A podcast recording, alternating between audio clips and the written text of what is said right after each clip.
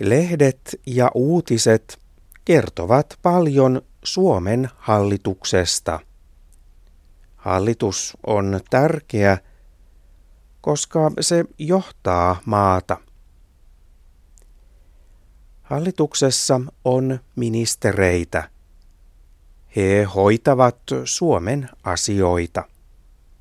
Ministerit tulevat poliittisista puolueista. Hallituksessa on ollut myös puolue, jonka nimi on Vihreät. Vihreillä on ollut hallituksessa kaksi ministeriä. Nyt he lähtevät pois hallituksesta. Vihreät lähtevät pois hallituksesta ydinvoiman eli atomivoiman takia. Ydinvoima on yksi tapa tehdä sähköä. Hallitus on sitä mieltä, että Suomi tarvitsee lisää ydinvoimaa. Vihreät ovat eri mieltä.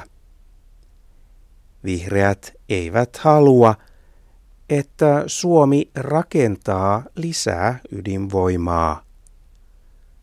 Vihreiden mielestä ydinvoima on vaarallista. Suomen hallitukseen jää neljä puoluetta.